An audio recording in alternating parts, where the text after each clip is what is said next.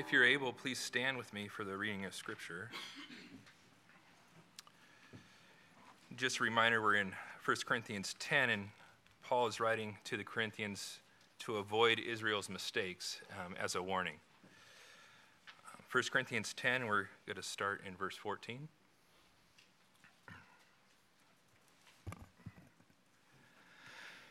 Therefore, my beloved, flee from idolatry.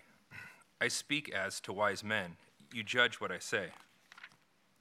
Is not the cup of blessing which we bless a sharing in the blood of Christ? Is not the bread which we break a sharing in the body of Christ? Since there is one bread, we who are many are one body, for we all partake of the one bread. Look at the nation of Israel. Are not those who eat the sacrifices shares in the altar?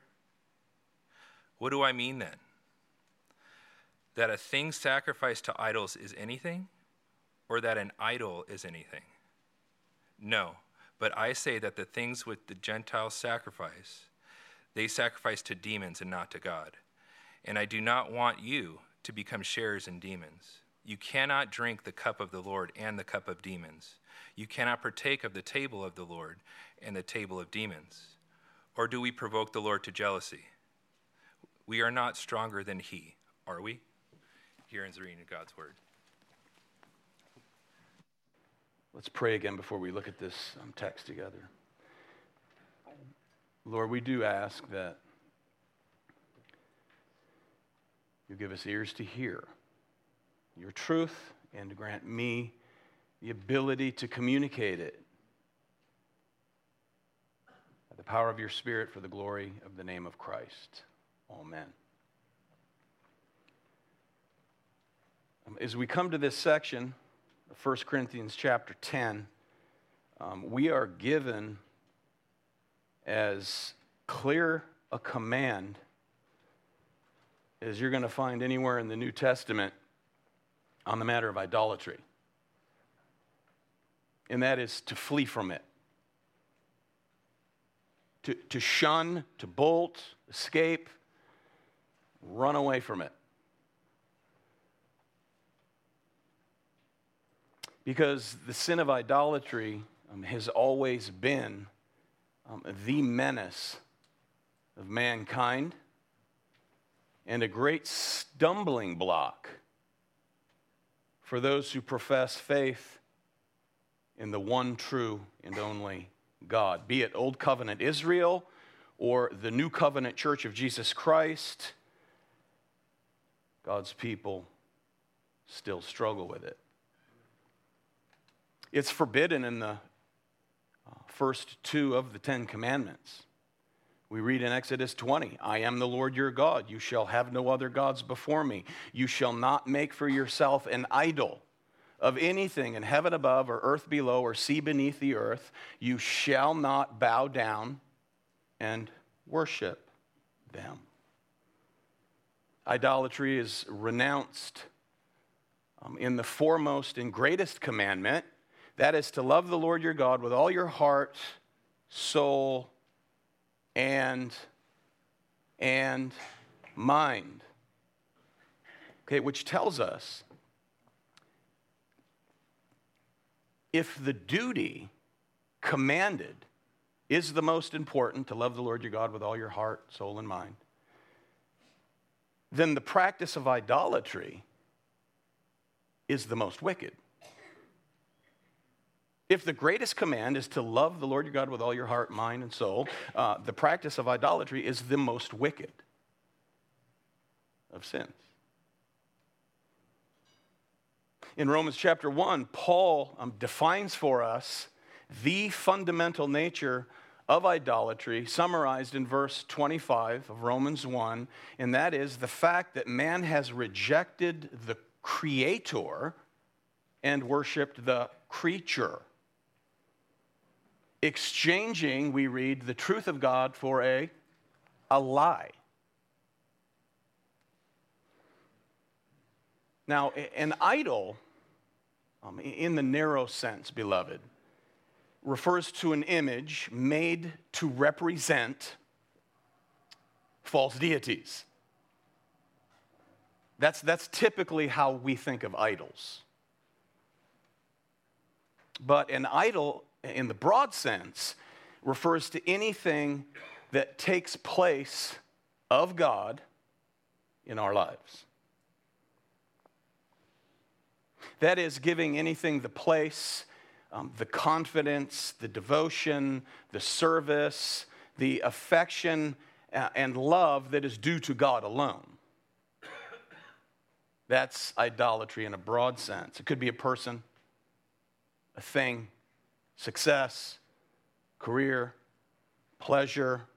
All those things can be raised to idol status. It could be a hobby.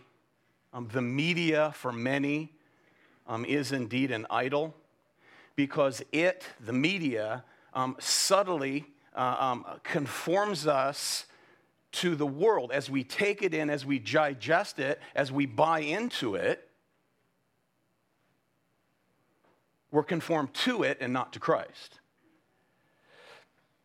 I know a guy whose democratic liberal politics are an idol. Now, I don't know his heart, but what I do know is that he professes to be a Christian and he views the gospel through the lens of his politics. That's idolatry.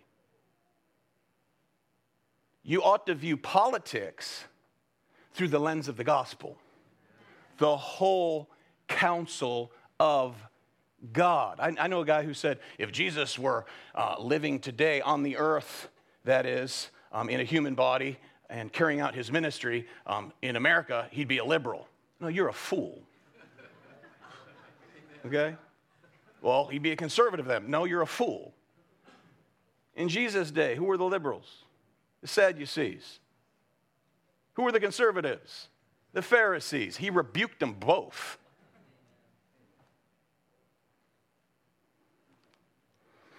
Children can be exalted to the status of an idol when, when parents dote over and revere them.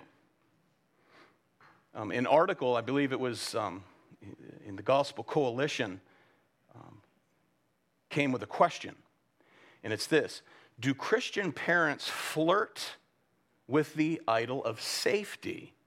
Okay, that is, does our craving to see our children excel arise out of faithfulness or out of idolatry? Charles Spurgeon once said, if Christians desire to grow thorns with which to stuff their sleepless pillows, let them dote on their children. We've seen the effect of doting over children all throughout the Old Testament, amen? Um, consider another form of idolatry. Um, consider tree hugging, um, earth worshippers consumed with global warming fear. Not realizing the primary cause of global warming is the Creator Himself. Newsflash. Who will destroy this present earth with heat. Look at it, 2 Peter chapter 3 and verse 7. By his word, the present heavens and earth are being reserved for what? Fire. Kept for the day of judgment and destruction of ungodly men. But the day of the Lord will come like a thief, in which the heavens will pass away with a roar, and the elements will be destroyed with intense heat. You feel fear global warming, you better start fearing God and repent and come under the authority of His Son, Jesus Christ, who bore the heat of God's wrath on the cross for sinners, and He will come like a thief in the night.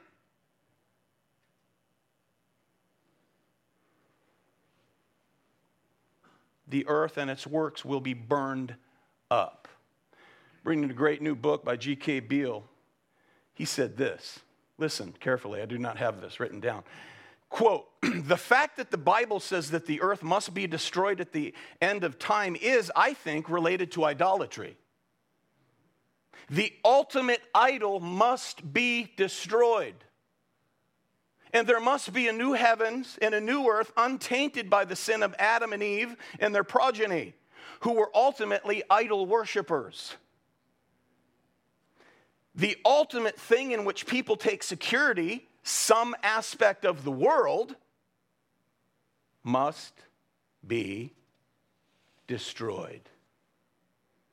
If you're fretting over global warming, which is a real thing, remember it's a biblical thing. You need to grow up out of it.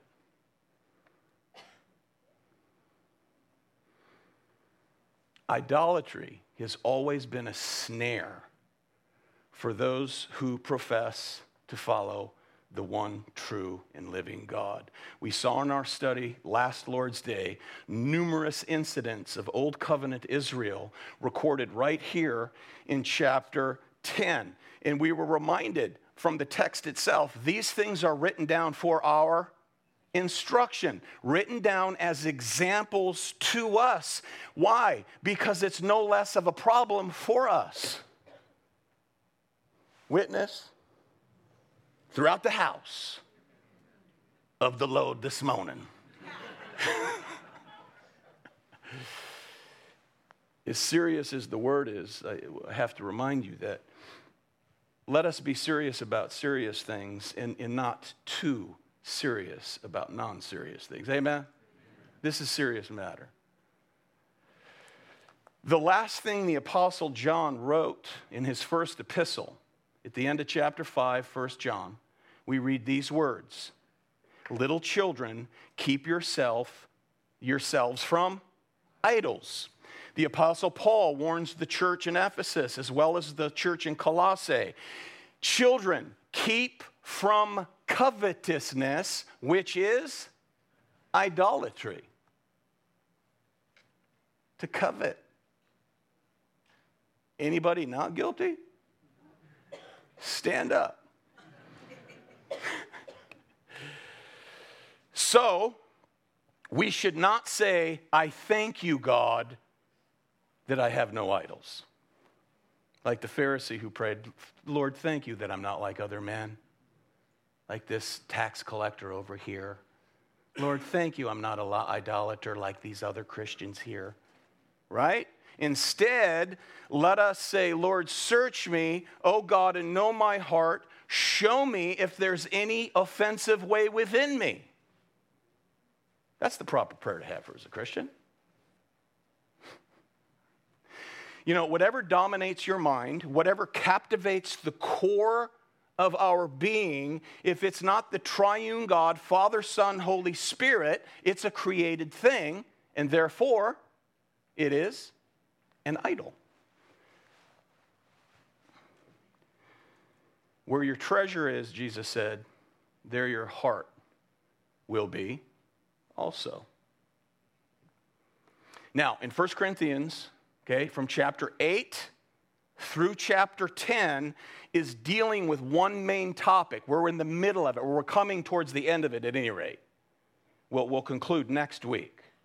But the, the issue at hand is meat sacrificed to idols. That's the context. So that introduction leads into where we're at here. Paul is dealing with people of the church of Corinth and meat being sacrificed to idols. Now, the Apostle Paul had come to Corinth, a dark, pagan, wicked place. He preached Jesus Christ and Him crucified, and the church in Corinth was born. Called out as they were from the worship of false deities in pagan temples throughout Corinth. And included in that kind of worship was drunken, orgiastic activities. While at the same time, attached to those pagan temples were banquet halls.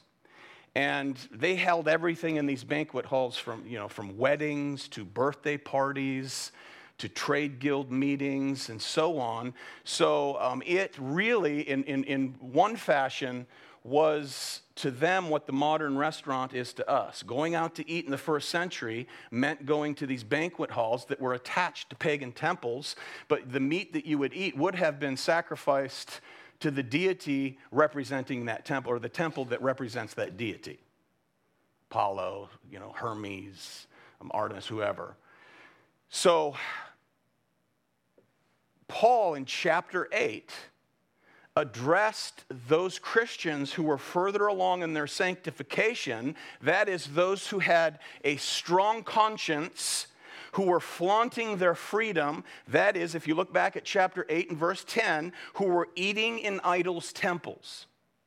Okay? And in doing so, they were wounding the consciences of weaker Christians those who weren't as biblically informed in their mind and hearts at this point. And these weaker Christians were perhaps feeling the sharpness of their own sins, having worshiped in idols' temples for years. So it was a sensitive issue to them, it was a painful issue for them, while it was a meaningless issue for those who were strong in conscience, realizing by way of a biblically informed mind, chapter 8, verse 4, notice, look, an idol has no real existence, and that there is but one true God. What is meat sacrificed to an idol? They don't even exist. That was the argument. But the strong in conscience were causing the weak to stumble with the possibility of resorting to pagan practices in idolatrous temples if they were to see their stronger brother eating meat within that temple. Okay? So in chapter 9, Paul gives an illustration of how those who are strong, they have a biblically informed mind, um, how they ought to minister to the scruples of the weak. Chapter 9 and verse 22. To the weak I became weak. His example was that love for the brethren limits our liberty. You're free in Christ. But love for the brethren, with the fear of causing another to stumble, our liberty ought to be limited by love for them. That was his argument. So he also goes on to say, look, it's not merely about stumbling the weak, it's also about thinking that you're much stronger than you are. And take heed if you think you're strong, lest you what? Fall. So Paul went on from using himself as a good example to follow to the bad examples, plural, of Old Covenant Israel. That is instruction for us so as not to follow their example. And he listed all kinds of idolatrous action of the Israelites through 40 years of wandering in the wilderness, where time after time their bodies were scattered throughout and they never entered in to the promised land. Look at verse 11, chapter 10. Now, these things happened to them as an example, and they were written for our instruction. So, the application of that history to the Corinthians as well as to us this morning is that if you should find yourself involved in idolatry, practicing sexual immorality, grumbling against the Lord's messengers, testing the Lord, and craving those things that are outside of God's established limits, verse 12, those who think they stand, you better take heed.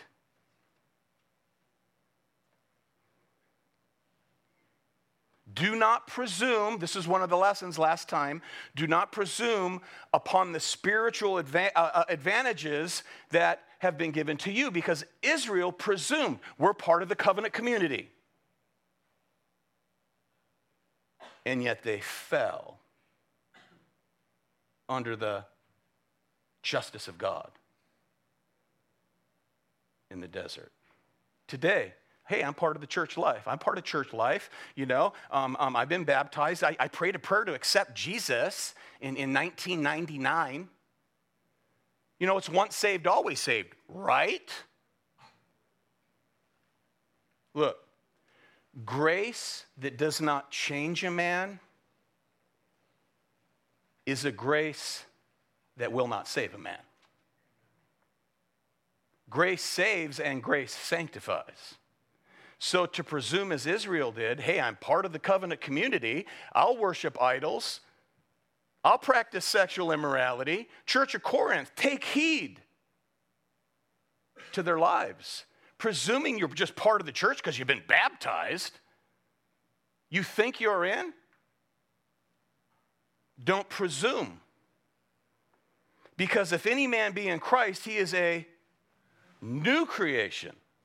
The old things have passed. Behold, all things are new. Look, although I am definitely not what I should be, I have not arrived, amen?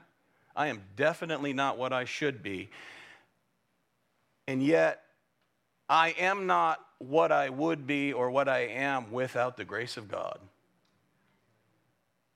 Only by the grace of God. So he says to the Corinthians, don't be like the Israelites who presumed upon their spiritual blessings. Run this race with the finish line in view. Verse 13. Why? Because God is faithful. Okay, we're, we're going back, we're, we're covering a little ground because we, we want to stay in context to Paul's argument here, okay? With regard to idolatry. So, verse 13 God is faithful, who will not allow you, church at Corinth, who will not allow you, church Pacific Hope in San Diego, to be tempted beyond what you are able. But with the temptation, will provide the way of escape also so that you will be able to endure it. The way of escape, friends, is Jesus himself. He is the way. He's the truth, He's the life, He's also the way of escape. So the temptation might be strong. The temptation might be crushing, but He is greater, enabling you to endure the temptation. That's the instruction. The temptation to what? To bow down to idols like Israel, to grumble against God, to blame God, to point my finger at God, to shake my fist at God like Israel did. To transgress the limitations of my life, which are for my own protection and His glory, those examples. Because he will provide a way out. He will enable you. You think of submarines, submarines that go thousands of feet beneath the surface with thousands of pounds of pressure on every square inch of that submarine. The thing that keeps that thing from being crushed like an aluminum can is an enabling power a greater pressure, a saving pressure on the inside of the submarine. You see what I'm saying? Christ is within us. Pressure on the inside of a sub overcomes pressure on the outside of the sub. Pressure or life within us provides the power and the way of escape to the pressure on the outside. That's the idea. So it is Christ in, who is in you who is greater. He is our victory. It's not my willpower that's greater. Just let me pull up my bootstraps. That's not great. You'll fail. It's Christ in me. It's not your willpower. It's not my positive thinking. It's not my 12 stepping. it's Christ. He's the way of escape. Greater is He that is in me than He who is in the in the world. So we run to Him, not away from Him. See, our problem is sometimes we don't want to see Him in the midst of the situation, in the midst of temptation. We don't want to see Him, so we succumb to the pressure. Anybody besides me, right? Come on.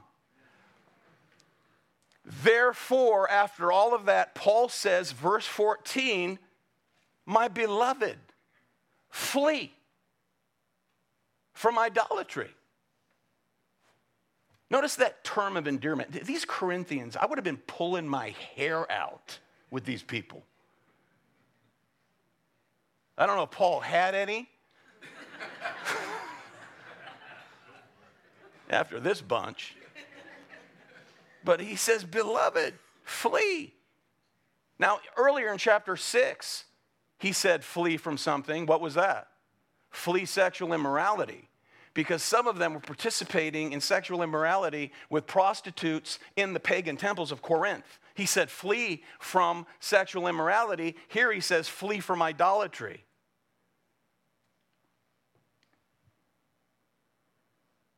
You remember back in chapter 8, it's verse 4, we read these words We know that there is no such thing as an idol in the world. Okay, do you remember when we were there? Um, I said, That is not all he has to say in the matter, beloved. Remember that? And here we are. Okay, and what Paul says now is like, look, all those, although the, the, those idols mean nothing in and of themselves, that does not mean you can have idols just because they're meaningless. And then he'll continue on in the argument here just momentarily. So you can file that. We'll get to it. And then Paul proceeds um, to give this, this, this fascinating argument regarding the Lord's Supper and um, Old Testament worship. Okay, so look, verse 15. I speak to wise men you judge what I say. Let me pause for a moment. And, and we're not sure, but Paul could be using sarcasm here again. You remember the dripping sarcasm in chapter 4? That the Corinthians thought themselves to be oh so wise. He goes, Oh, you, you've, you've arrived, Corinthians. You're so wise. You know, you know, is an apostle suffering for the gospel, you know, you, you've, you're already there. Oh, if we could only partake with you. Remember that? He could be using sarcasm here. I speak to you as wise, but perhaps he's being tactful in wanting to draw them in in order to teach them about the supreme loyalty that is due to Jesus Christ and Christ alone.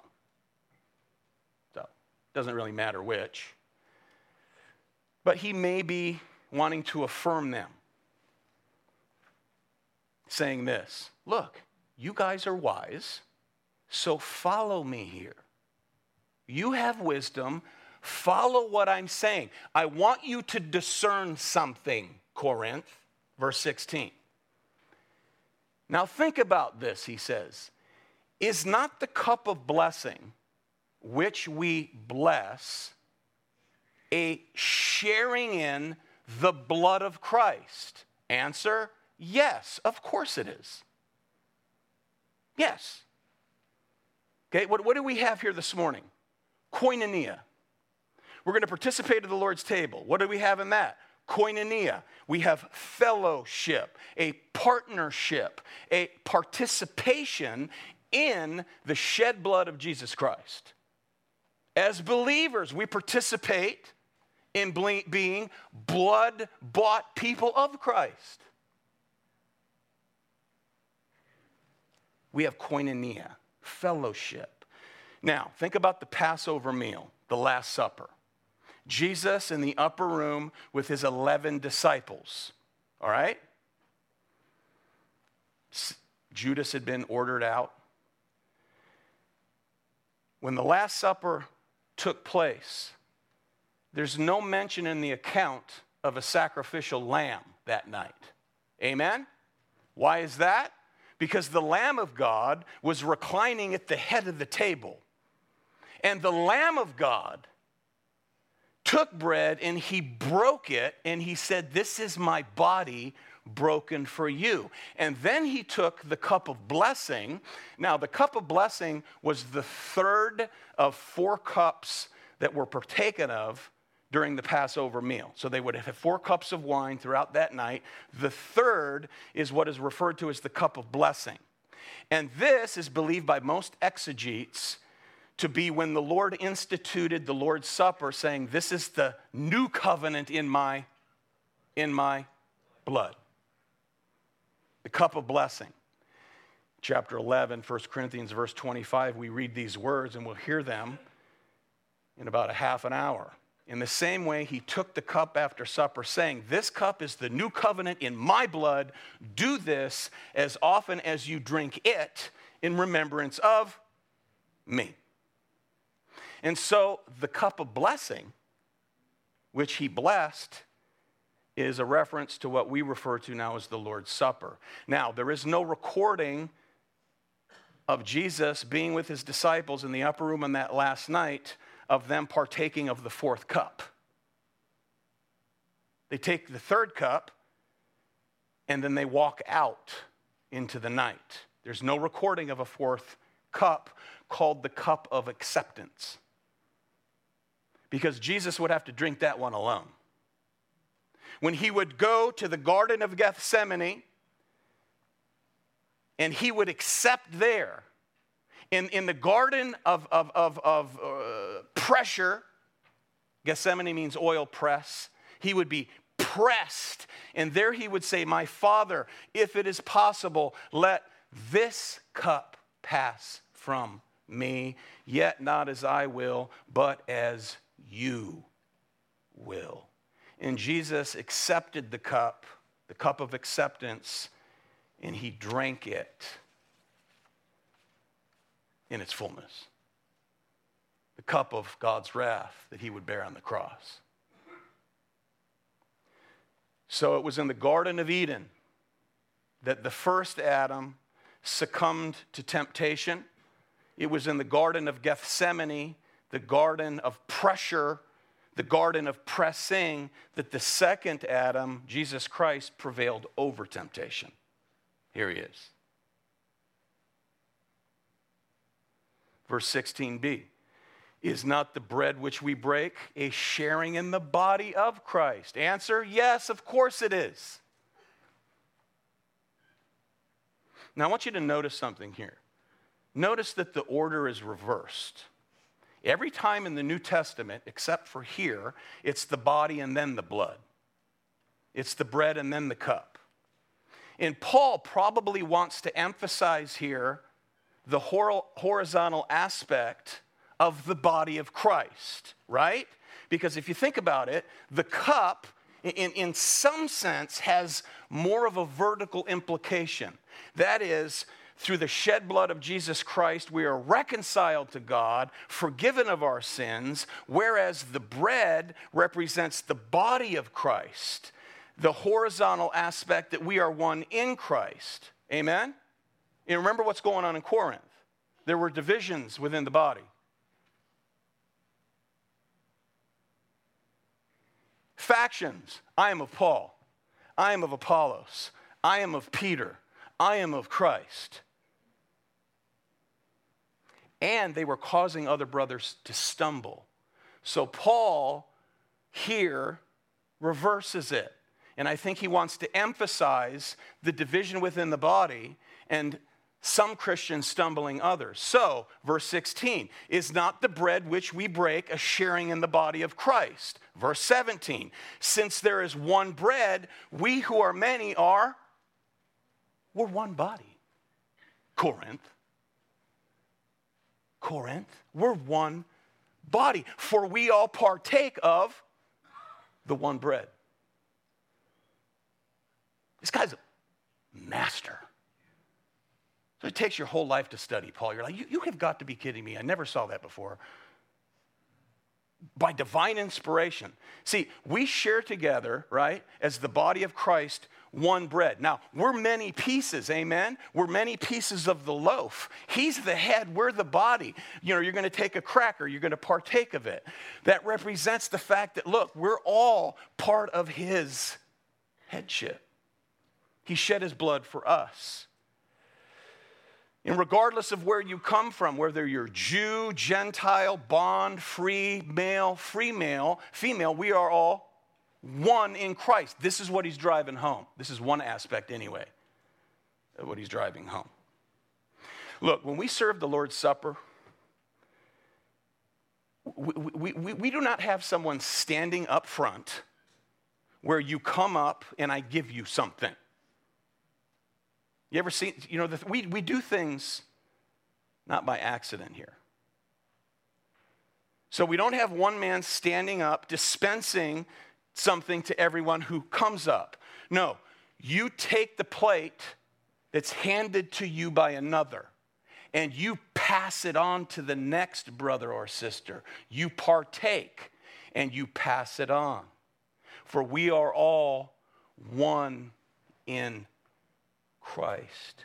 We are the body of Christ. So when you drink, you are drinking, and when you eat, you are eating spiritually by faith. That's why we must prepare ourselves. That's why I go through what I do every, every month, which I'll go through again in just a little while. And what it says is that I am a beneficiary of what Jesus did on the cross. My brother is a beneficiary of what Jesus did on the cross. My sister is a beneficiary of what Jesus did on the cross. His body given in sacrifice on my behalf, but yet not a bone of him shall be broken.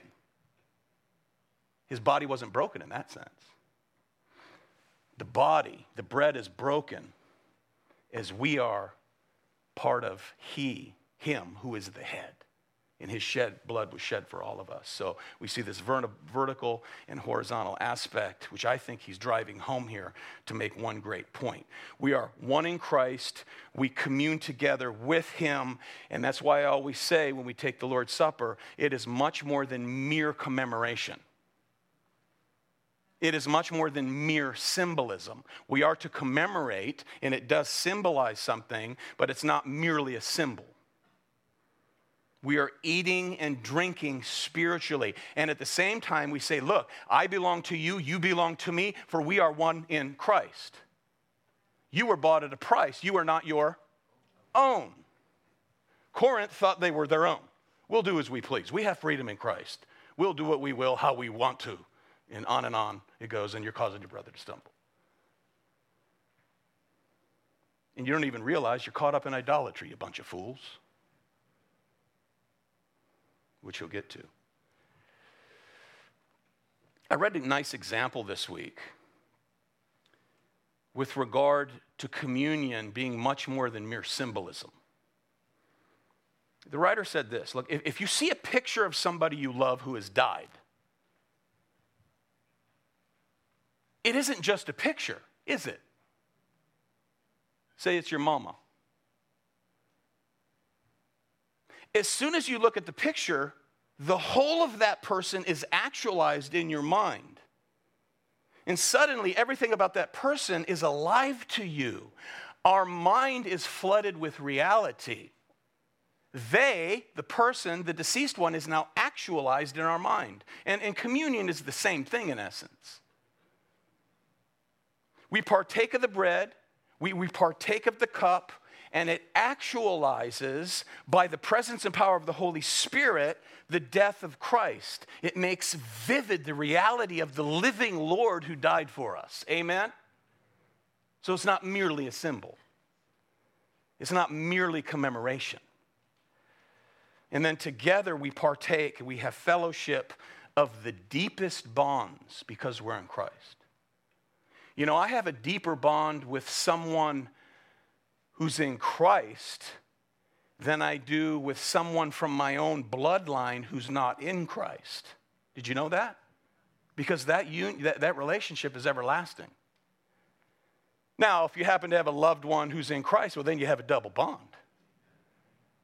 But the deepest bond is this the table. We are in Christ as one.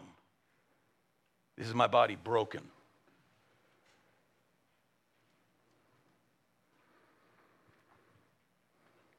Now, wow, this is going to be a long sermon. Just prepare yourselves now. You're going to sit in front of the TV five hours this afternoon. You can deal with this.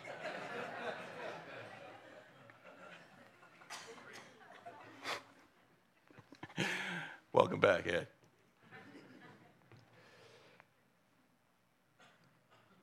Sociologists will tell you that one of the most racially divided places in our society is within prisons. I did 10 years in prison ministry. That's true. That's true. That's fact. But let me tell you this when you go inside the walls of where the truly converted gather, the church, in the chapel, in the yard of that prison, you have black guys, white guys, Asian guys, Indian guys, Hispanic guys who are one in Christ and they know they're one in Christ unified as one. And I'm not talking about the phony, superficial social justice hypocrisy of our day, the fabricated political correctness of our day. No, it's real. It's real. Because in there, you don't cross those lines the lines of race in Christ, it's really interesting to see the protective hat of God in that, and even some of the respect that comes from unregenerate convicts. Interesting, at least from what I experienced. So here, the cup and the bread show us are being joined in fellowship together as the body of Christ by way of the shed blood of Christ. And by the way, this table that we'll partake of today is a foretaste of the marriage supper of the Lamb, which, of which we will all participate in a new heaven and a new earth. And there, sin will be removed. So, this is a foretaste of that. All of the things of the first creation will be things of the past. We just read that in 2 Peter, did we not? This present earth is being reserved for fire and will be no more and will bring in a new heaven and a new earth. And we who are one in Christ here, that meal foreshadows the marriage supper of the Lamb. So, what we do in an imperfect sense this morning is a glimpse of that. We must remember this as we partake. So, here's Paul's point. If a Christian truly enjoys fellowship with Christ through his body and blood, how in the world can you still participate in the pagan practices of communing with pagan deities? Are you, are you out of your mind? I guess I am. And I must repent if I'm a Corinthian in the first century, because he's going to prove his point in just a moment. Now, essentially, they realize that these deities are nothing, and that's the irony. They're still in there participating. So, to participate in pagan feasting is not only to be unfaithful to Christ, but is also to be unfaithful to the body of Christ throughout the city of Corinth. You see why we do church discipline? You sin against Christ, you're also sinning against the body of Christ.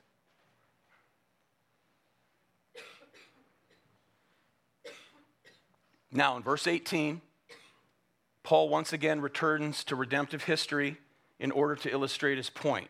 Verse 18 Look at the nation Israel. Are not those who eat the sacrifices sharers in the altar? Answer Yes, of course.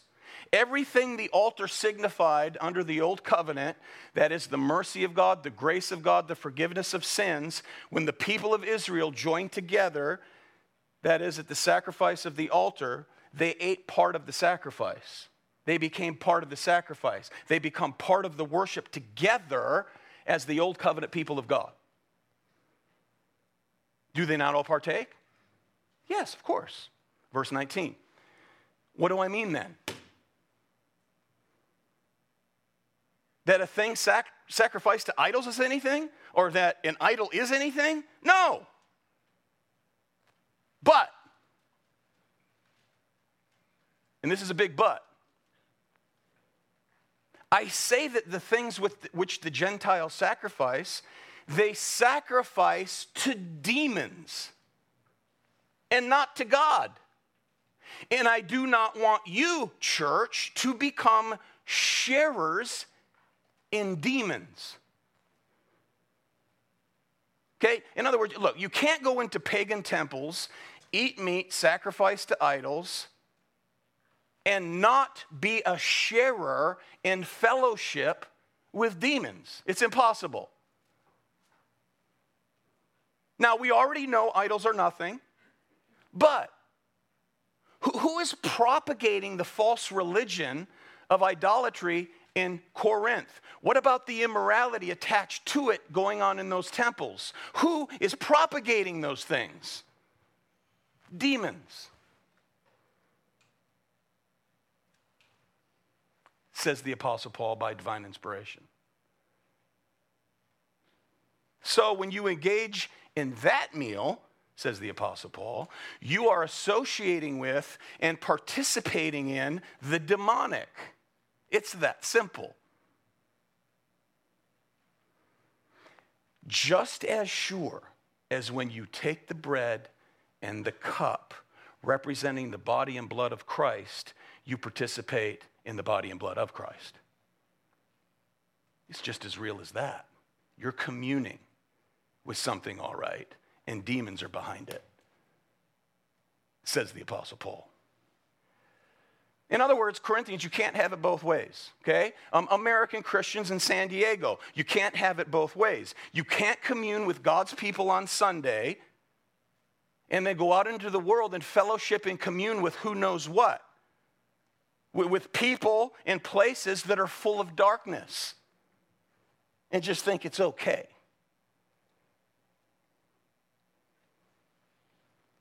Verse 21 You cannot drink the cup of the Lord and, and the cup of demons. You, you cannot partake of the table of the Lord and the table of demons. This is the heart of his argument.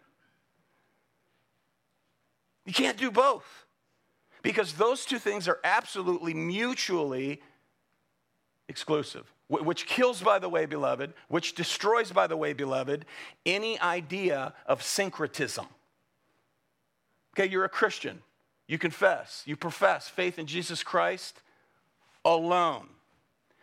Should you, as a Christian, then go into the Jehovah's Witness Kingdom Hall and participate in worship there?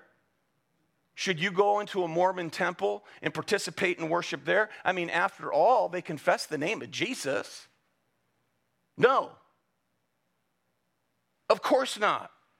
Because behind all false religions, Jehovah's Witness is a false religion, Mormonism is a false religion. Behind all false religions, just like all heathen idolatry, is demonic activity. Do you think Joseph Smith just came up with the idea of Mormonism on his own? Do you? No. But Satan, who masquerades as an angel of light, very religious. He masquerades as a very religious one. So, behind all false religions is demonic deceit. Should Christians go into a, a Christian science gathering and participate in worship there? No, of course not. What about be, becoming uh, uh, part of meetings uh, within the Unitarian Church? No, of course not, because the Unitarian Church is no church at all. The Unitarian Church teaches all roads lead to God so long as you're sincere. Well, now, what do you believe? That's divided allegiance. What about going backwards into Catholicism, which means you have to reject justification by faith alone? They teach justification by faith plus works. Now you're denying justification by faith alone in Christ alone, and now you're bowing down before the host of the Roman Catholic Church, before the Eucharist. Buying into transubstantiation, which teaches that the bread and the wine literally turn into the, the body and blood of Christ. When the priest consecrates the elements, well, does that mean I can't go to my, my cousin's wedding in a Catholic church? Well, of course not. Doesn't mean that. We're talking about participating in forms of worship held at these places. Syncretism. That's what they were doing with pagan deities. So, Look at the warning Paul to Timothy 1 Timothy chapter 4 verse 1. The Spirit explicitly says that in latter times some will fall away from the faith, paying attention to deceitful spirits and doctrines of what? Demons. Dabbling in false religion, says the Apostle Paul, standing behind the deception is demonic activity. And mixed allegiance will arouse the Lord's jealousy and will incite him to action. Verse 22. Or do we provoke the Lord to jealousy?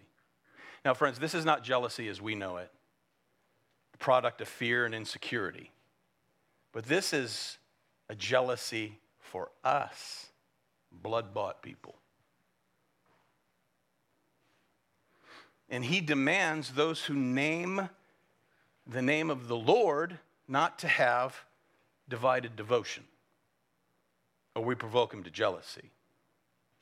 So if we rationalize, okay, think about this, this is an applicable point. When we rationalize superstition and we indulge in, in false religion, perhaps in the name of exclusivism, perhaps in the name of tolerance in our culture and so that we might appease the politically correct spirit of the age we are provoking the lord to jealousy. Anybody? We can't eat at his table and at the table of another lover or we'll provoke his jealousy. Notice we're not stronger than he, are we? This is an argument from absurdity. You're not stronger than God, are you? You want to provoke him to jealousy? No, we're not stronger than he. And, and, therefore, it's absolute folly to think that you can do your own thing. Corinthian Christians, San Diego Christians. It's folly to think that you can do your own thing without him acting. You remember what Job said? Job 9, verse 4 Who has defiled him without harm? Answer No one. No one. So, involvement in idolatry is to be flirting with demonic forces, whether you realize it or not. Friends, Satan is a schemer. He is both real and personal. He's real. He can only be at one place at one time. He's not omnipresent. He's not omniscient. He doesn't know all things. He's not omnipotent. He's not all powerful. Only God is. Okay? But Satan is a schemer, and one of his greatest ploys is to convince people that he doesn't exist. This is a genius tactic. Genius. He, he says, Look, I will get you to show allegiance to me by getting, to, getting you to believe I don't exist. Amazing. People buy it hook, line, and sinker because they think Satan to be some character wearing a red jumpsuit pitchfork in hand, horns coming out of his head, little pointy toes. People say, That's nonsense. I don't believe in that. Neither do I. In order to blind people from his true existence, he reinvents himself. Like that. Presenting himself in a way that's unbelievable red jumpsuit, pitchfork. And then he masquerades as an angel of light. Jesus said to the most religious people of his day, religious leaders of apostate Judaism, Jesus said to a group of people who would tie phylacteries to their forehead and to their hand that is boxes with little scriptures in them. He's, Jesus said they would broaden out the phylacteries, that they would pray on the street corner in order to be seen. They would blow a trumpet before they gave to the poor, all in order to draw attention to themselves. Jesus, on many occasions, referred to them as hypocrites who teach as doctrine the precepts of, of men. Look what he said to that group in John 8. Jesus said to them, If God were your father, you would love me, for I proceeded forth and have come from God. For I have not even come on my own initiative, but he sent me. Why do you not understand what I am saying? It is because you cannot hear my word. Did you notice that word? It says cannot. You are of your father, the devil, and you want to do the desires of your father. He was a murderer from the beginning and does not stand in the truth because there is no truth in him. Whenever he speaks a lie, he speaks from his own nature.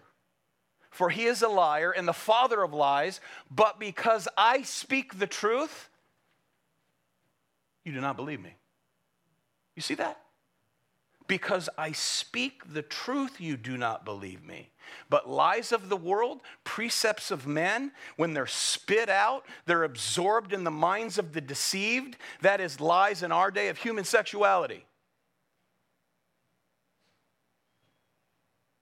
Lies of gender identity. You're going to buy that, Christian? You want to share in demons with that, Christian? Human physiology says that's ridiculous. You're born a boy, you're born a girl. I don't care what you think like being. You've heard me say this. What if your child came up to you and said, Mommy, I believe I'm an eagle?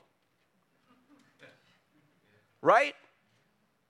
Pat him on the wing, honey, whatever you want to be, go be. Well, mommy, I'm going to jump off a 20 story building and prove that I can fly so that I no longer only feel like an eagle, but I am an eagle. Okay, honey, go jump.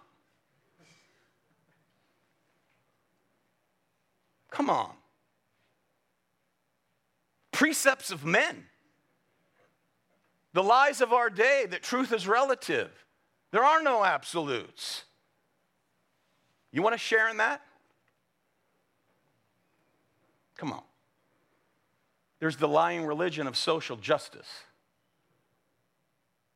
political correctness. It's a religion, make no mistake about it. You want to buy into that?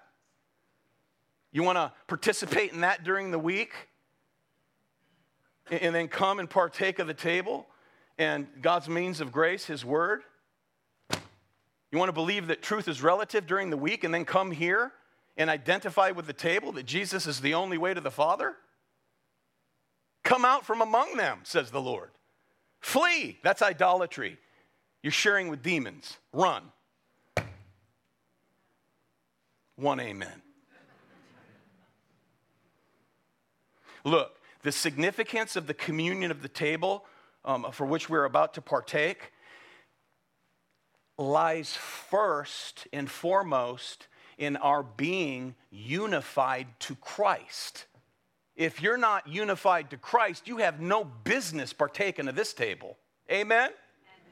Why so stern?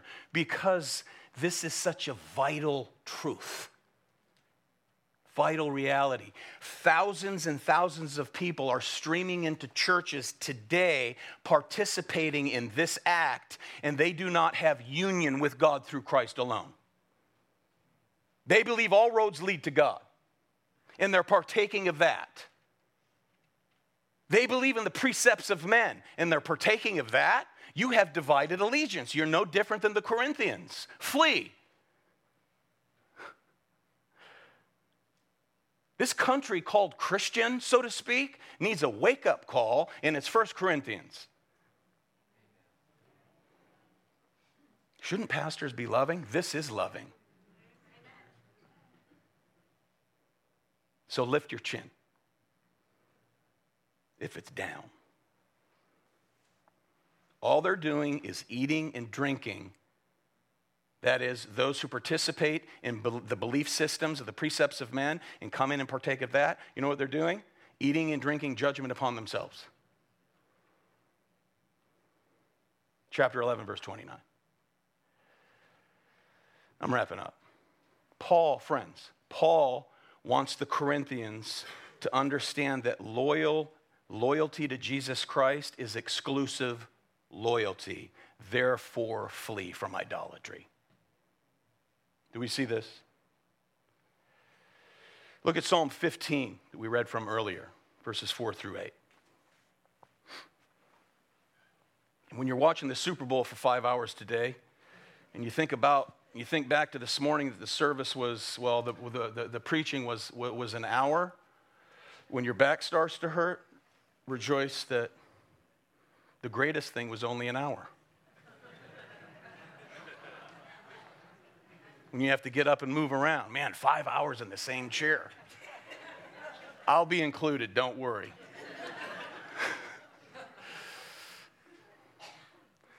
I don't pretend to be pious. Their idols are silver and gold, the work of man's hands. They have mouths, but they cannot speak. They have eyes, but cannot see. They have ears, but cannot hear. They have noses, but cannot smell. They have hands but cannot feel. They have feet but cannot walk. They cannot make a sound with their throat. Those who make them will become like them. Everyone who trusts in them. You know, people who are Christians who are way out in a faraway land caught up in idolatry, they're blind to the fact that they're caught up in idolatry. Why? Because they become like their idol. You can't see it. You can't possibly recognize it. We just read John 8 43. Why do you not understand what I am saying? Well, it's because you cannot hear my word. You know what that's a fulfillment of? The words to the prophet Isaiah when he said, Isaiah, go and tell this people, keep on listening, but do not perceive. Keep on looking, but do not understand. That's divine abandonment to be turned over to your own hardness. So, once again, I'll quote G.K. Beale. I happen to be reading a new book of his, so I'm really digging it. Beale says this with regard to Isaiah 6 Go and tell this people, keep on listening, and so on. Beale puts it like this You like idols, Israel? You like them? Is that what you want? All right, you're going to become like an idol. And that's the judgment. It's he goes on to say, it's just as in eternity when God says, You didn't want to spend your life in fellowship with me and my people on this earth? All right. All right. I'll give you what you wanted on this earth for eternity separation from God. You didn't want to be with me and my people? You didn't love me and my people? That's what you get for eternity. You become like that which you worship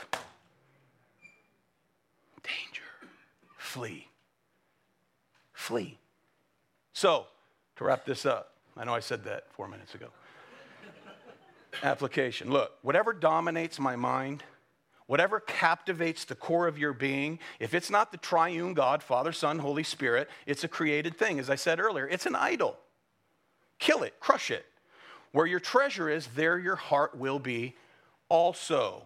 A.W. Tozer said this decades ago quote, what we think about when we are free to think about what we will, that is what we are or will soon become.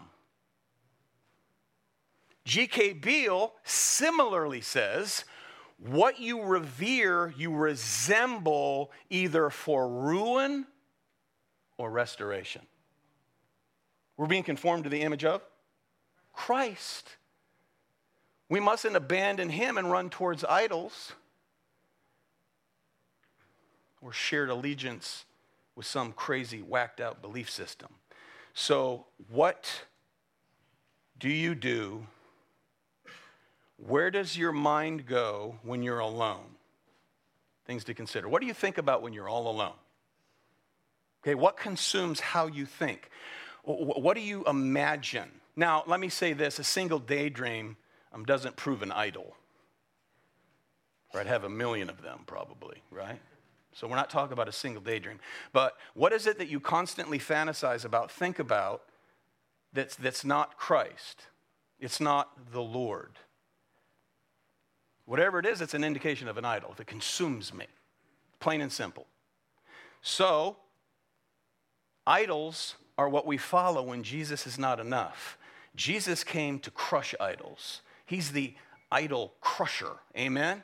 The idol crusher.